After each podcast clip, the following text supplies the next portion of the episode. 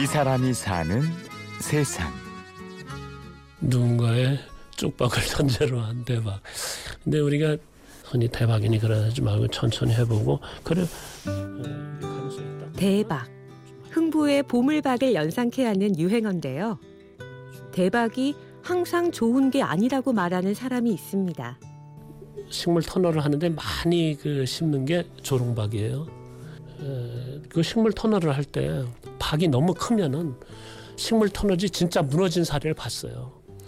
너무 큰 대박을 주렁주렁 하다가 왕창 이게 뭐냐면 한돌 추구한 거죠. 그래서 한정돼 있는 재물을 누가 모하게 되면은 상실하는 사람도 있기 때문에 별로 유쾌한 일이 아닌 것 같아요.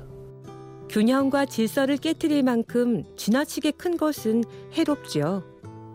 특히나 어느 한쪽에 치우친 경제적 결실은 서로를 불편하게 합니다.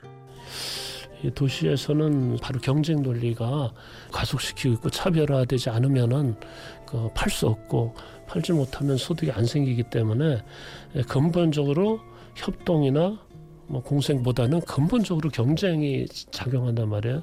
그러니까 여기서는 그것보다는 우리가 공동체로 할 수 있다는 게 굉장히 행운이죠. 예, 그 여건이 되는 거죠. 그러니까 그런 기, 기존의 그 삶의 생활 패턴이 근본적으로 다른 거죠. 대박을 생각하지 않고 모두가 유쾌한 삶을 꿈꾸는 이 사람. 친환경 농업 운동가 서동진 씨입니다.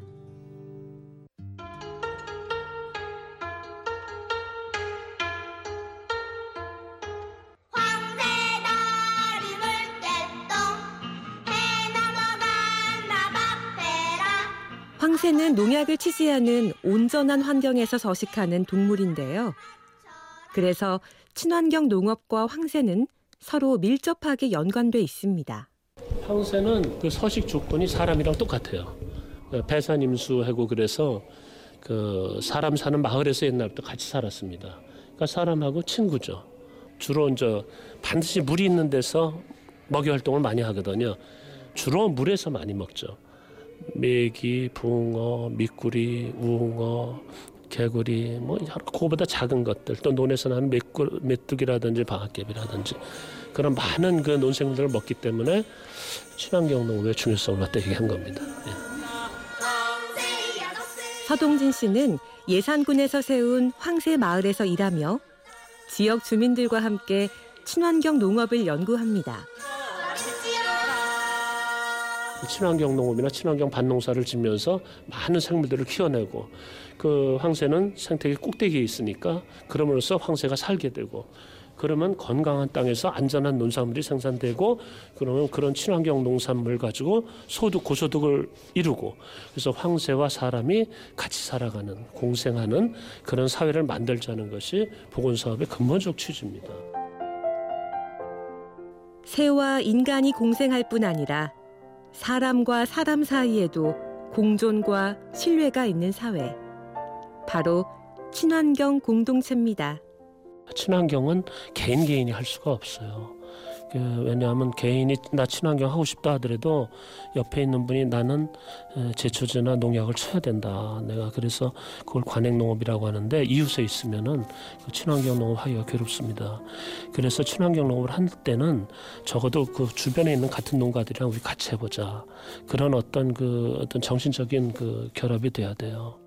그러니 서로 자주 만나고 함께 얘기를 나눠야 합니다. 음, 필지가 그러면 그쪽으로 하면은 이제 이 예상했던 것보다 좀 많이 늘어나는 들을 것 그리고 같은데. 아마 상당 부분 도와드려야 될 거예요. 우리 황새 생태농업연합회의 윤봉균 회장은 농민 대표자로서 서동진 씨와 늘 만나서 대화를 나눕니다. 이 지금 연합회 이 행정적으로나 이제 마을 간 융합을 하는데 친환경을 하는 데 있어서 도움이 없으면은 지금 여기까지도 오지도 못했거니와 앞으로도 더 친환경 늘려갈 수 있는 길을 이분이 없으면 더 늘려갈 수도 없고 팔로 쳐도 이 찾기가 상당히 힘들 거로 이 생각하고 있습니다.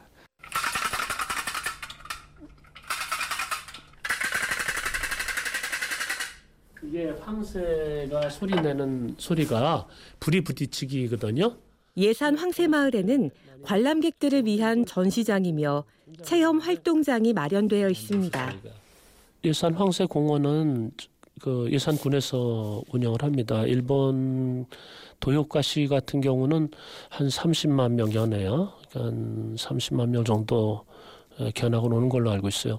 또 황새에 대한 기념품만 하더라도 저희가 가서 보니까 한 수백 정도요. 황새 농산물이 나오면은 그 지역 농협에서 그것을 사줍니다. 그 가격을 더 붙여서 판매하고 예산군에서는 올해 목표를 좀 높이 잡아서 한 12만 명 정도를 견학을 하도록 사람이 황새를 돌보면 황새가 훌륭한 자원이 되어서 지역 사회에 많은 혜택을 주는 겁니다. 이제 황새와 사람이 공생하는 이제 상생하는 그런 그 사회를 만들어 보자. 그러니까 생태적 자원을 가지고도 지역의 어떤 변화를 이끌어낼 수 있다. 그러니까 우리 이제 우포 같은 데서 뭐 따오기 같은 것도 하고 그러지 않습니까? 황새 같은 경우는 그런 것도 멀- 물론 좋고요. 이 황새를 보는 자체가 힐링입니다. 거의 움직이질 않고 마치 명상하는 듯한 자세. 또 황새의 특징인 그 외다리서기. 뭐 이런 걸 보면서 에, 다들 보시면은 아, 참 아름다운 새다.